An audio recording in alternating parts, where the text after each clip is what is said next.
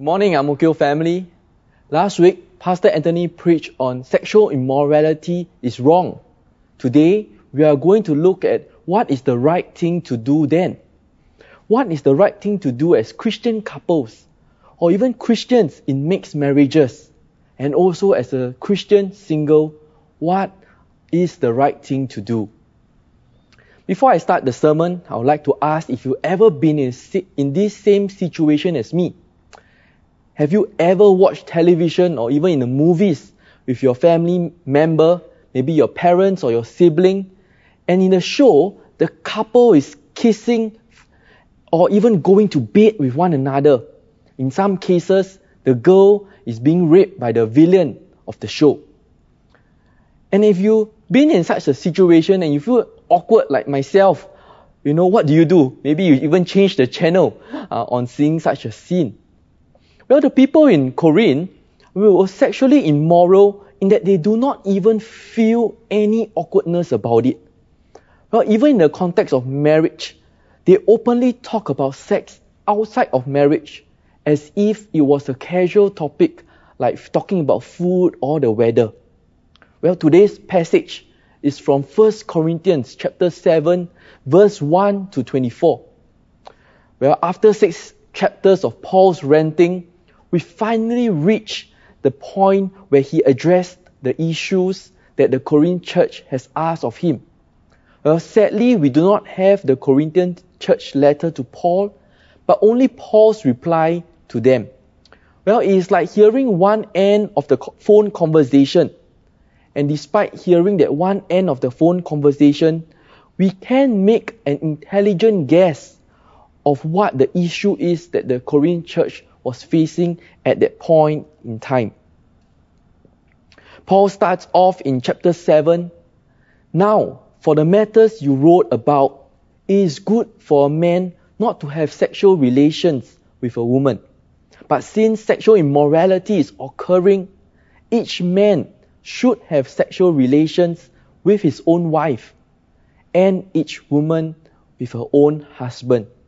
The husband should fulfill his marital duty to his wife, and likewise the wife to her husband. The wife does not have authority over her own body, but yields it to her husband. In the same way, the husband does not have authority over his own body, but yields it to his wife. Do not deprive each other except perhaps by mutual consent and for a time so that you may devote yourself to prayer, then come together again so that Satan will not tempt you because of your lack of self control. I say this as a concession, not as a command. I wish that all of you were as I am. But each of you has your own gift from God. One has this gift, another has that. This is the word of the Lord. Thanks be to God. Allow me to give you some background context as to what the Corinthians were facing at that time. Well, this is taken from a website called Two Journeys. It's talking about the context of marriage back then. So first, in terms of marriages, there was a slave marriage. Well, in the Roman Empire, there was a huge percentage of slave in the population. So what happens when a slave get married to another slave?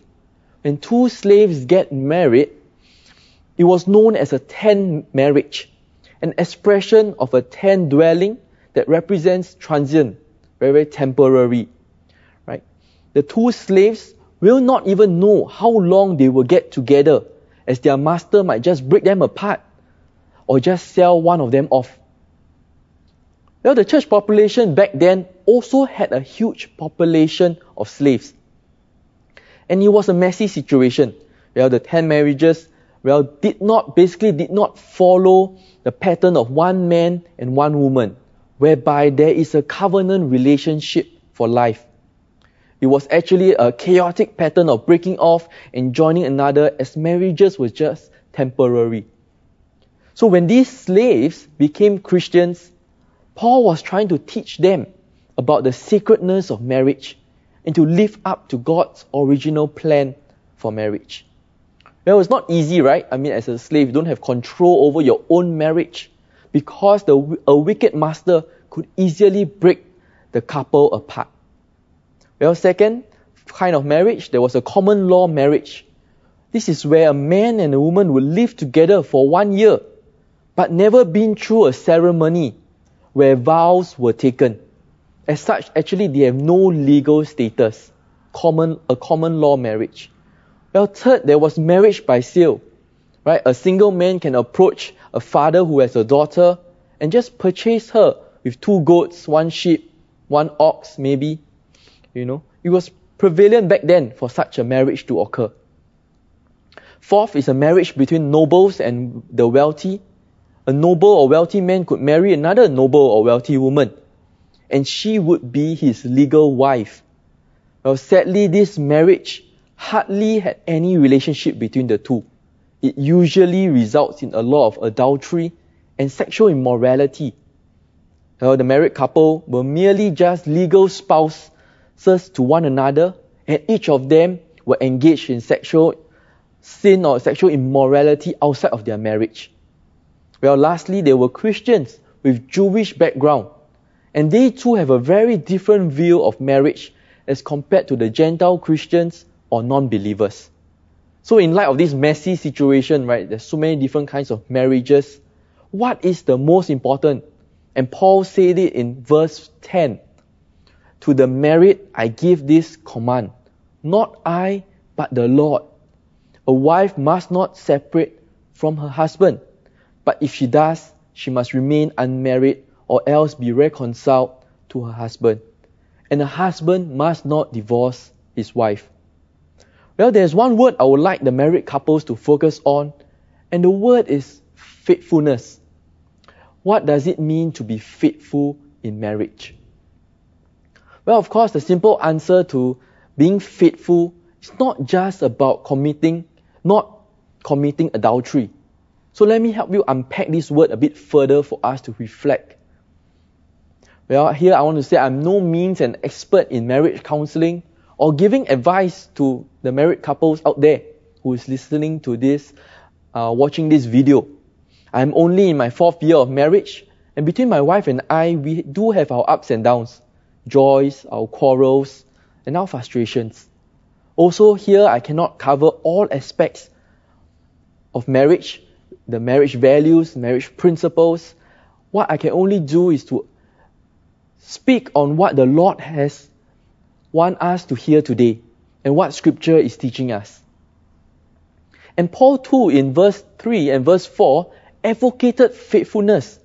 Well, he says the husband should fulfill his marital duty to his wife and likewise the wife to the husband. Well, I have participated in a, quite a few gate crash as a brother, a 兄弟, right, uh, of the groom. Well, thankfully, the bridesmaids for these gate crashes were merciful to us, groomsmen. Right? They did not embarrass us, torture us physically, or even force us to eat any unpleasant food, which might really result in food poisoning most of the case. But there will be one segment where the groom and, and the 兄弟, right, has made it past the various gates, the main gate and, and many obstacles, and they reach the bride's room, bride's room's last door, right? So at the last door, the groom will have to make multiple vows, which goes something like this. I vow to bring you uh, overseas for holidays at least twice in a year. I vow to wash the dishes and clean the toilet. I vow to catch the cockroaches and lizards in the house. We might all laugh at these vows by the groom, but these vows are vows to actually provide and care for their spouse, right? You think about it. But how about the married couples uh, who is watching right now, who were married by a pastor? Do you still remember your vow to each other?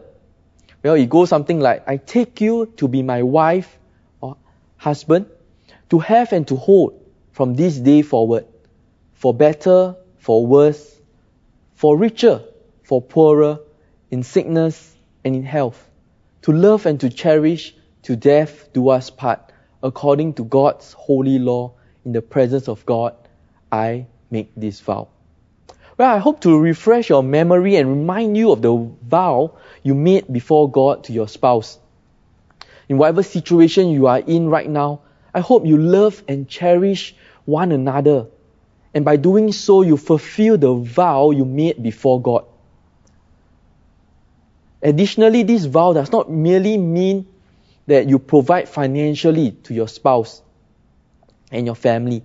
It also includes loving and sharing a life with the people by respecting, by showing importance, by giving them a listening ear, by hearing them out, their ideas, their feelings, and their emotions. Well, Miguel Angel Ruiz once said, respect is one of the greatest expressions of love. Right? Respect is one of the greatest expressions of love. So really the first way to be faithful to one another is to fulfill your vow and respect one another. And the second way to fulfill, to be faithful, is to be trustworthy and loyal. Well, our vows to one another might only last during the honeymoon, honeymoon phase of a marriage. Right? The real test of our faithfulness of words lies in being reliable and humble. And to build this trust with one another, we need to keep to our words. And the problem with us today is that we are too busy. We have a packed schedule. And when that happens, we might drop some balls here and there as our schedule goes into a big mess. And we cannot follow through with our words. And when that happens, trust is broken. I remember watching a video clip by Pastor Wayne Cordeiro where he taught us uh, the importance of putting our loved ones and family first in our schedule. Well, so if you can imagine an empty schedule that you have, uh, maybe a, f- a few months uh, later, he will place time with family first before scheduling other appointments. And I think that's a good habit for us to put in place too. Moving on, in a trustworthy marriage, we also need to be humble, to own up to our own mistakes and apologize without being told. Well, we are all imperfect people and we all will make a mistake. So let us be humble and admit our mistake for the relationship to grow. Now, many times, and here I speak on behalf of men, right? We let our ego, our insecurities, our pride, or we just simply do not know how to apologize. And by doing so, we get in the way of being humble to admit our mistakes. So, for the sake of the relationship, can I ask that each and every one of you, let us be humble and say sorry first. Well, if we are honest with ourselves too, this advice of being faithful, reliable, humble are merely words that are easier said than done. Well, we are human beings which are complicated, we are sensitive, we are broken. And there are still so many other reasons which I can't cover here in a marriage, right? Of what ifs between a couple, you know, what if this person did this? What if this person said this? How can I forgive? So many situations that I'm unable to cover here. And because of that, the word divorce will pop up every, ever so often in our marriage life. And the problem with divorce is that there is already so much pain in it.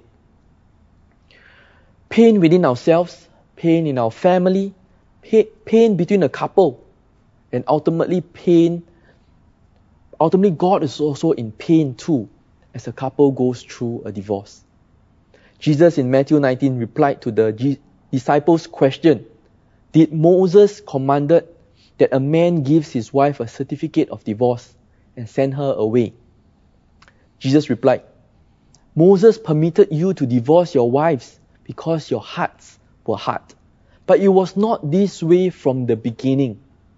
I tell you, anyone who divorces his wife except for sexual immorality and marries another woman commits adultery. And here the key word I picked up is this is it was not this way from the beginning. And let us then do our very best to get our marriage in order, just like how God wants it to be right from the start of time when He created Adam and Eve.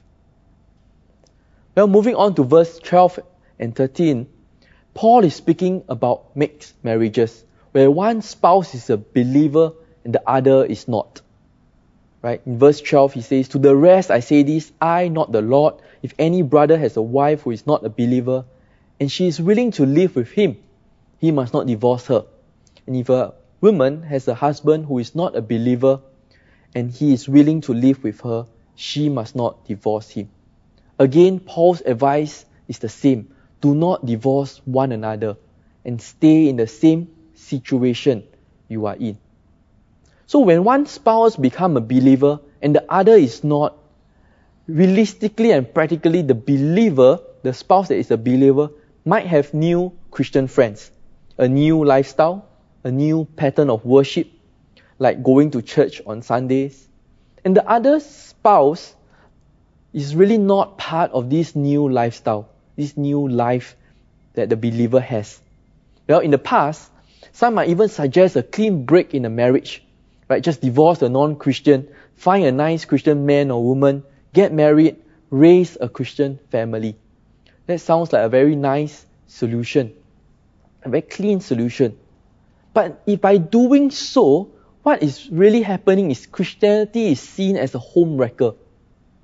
Right? So Paul is then giving advice to the church, to those who are in such a situation, to stay married. He said in verse 14, he is actually saying in verse 14 that in some powerful and mysterious way, the presence of a Christian in the home has a permeating and powerful spiritual effect on the whole family. Now, here, this does not mean that the unbeliever in the family is safe. This is not what it is saying here. We know that only through an individual repentance and belief in Jesus that there will be salvation. But a believing husband or wife can have a powerful influence at home. Well, if you are in this situation, can I pray for you to persevere, right, and keep pressing in for your spouse and family salvation? So do not give up. So let me speak to the singles, both young and old. The good thing for you is that, the good news is that for those who are single and not married, you are on a blank sheet of paper where you can start to build your marriage in the right manner. Paul in verse 8 and 9 said, Now to the unmarried, and the widows I say, it is good for them to stay unmarried, as I do. But if they cannot control themselves, they should marry, for it is better to marry than to burn with passion. Well, here Paul uses the word unmarried to categorize single people who have never been married and people who are married at one point but are no longer married now. So Paul uses himself as an example of singlehood and some scholars believed that he was a widow instead of a single who didn't marry.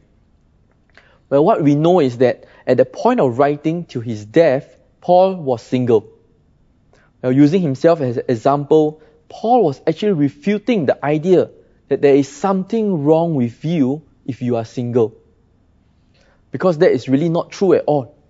He is actually advocating if you stay single, if you are able to stay single and can do so, please stay single. But there is a limitation. There is a barrier that the singles need to overcome. And that question that singles need to ask themselves is, can I remain sexually pure as a single man or woman? So if the answer is no, Paul says it's better to get married than to engage in sexual activities outside of marriage. So my question to the singles, both young and old, who desire to get married, how are you preparing yourself to be faithful in marriage? Right? How are you preparing yourself to be faithful in marriage? Can I refer uh, you to an excellent article written by Salt and Light titled "One is a Whole Number"? Right? You can search Google Salt and Light. One is a whole number and the interesting thing is this article starts with three interesting questions. First, is it possible to live a fulfilled single life and yet want to get married? Second, is there an age when I stop wanting to get married? And third, why does singlehood feel like a consolation prize? Well, and the panelists who shared their views and experience in the Zoom chat were Dr. Florence Tan, age 73, Pamela Koh, age 40, and Isaac Ong, Ong, age 33, all of whom are single. Right, the panelists tried to answer the question, why the, what does a healthy view of singlehood look like? And they came up with contentment and celebration as they were contented with their single status and they celebrated their singlehood. But the more important question is how can I manage my desire for marriage and yet find fullness in God as a single? How can I manage my desire for marriage yet find fullness in God as a single? Well, the panelists came up with four answers. First, trust in God's leading. Second, tell God your struggles. Third, have a supportive commun- community. And last, keep a check on yourself. I invite you as singles um, who are watching this video to read the article for yourself as it gives you practical advice on how to live as a single.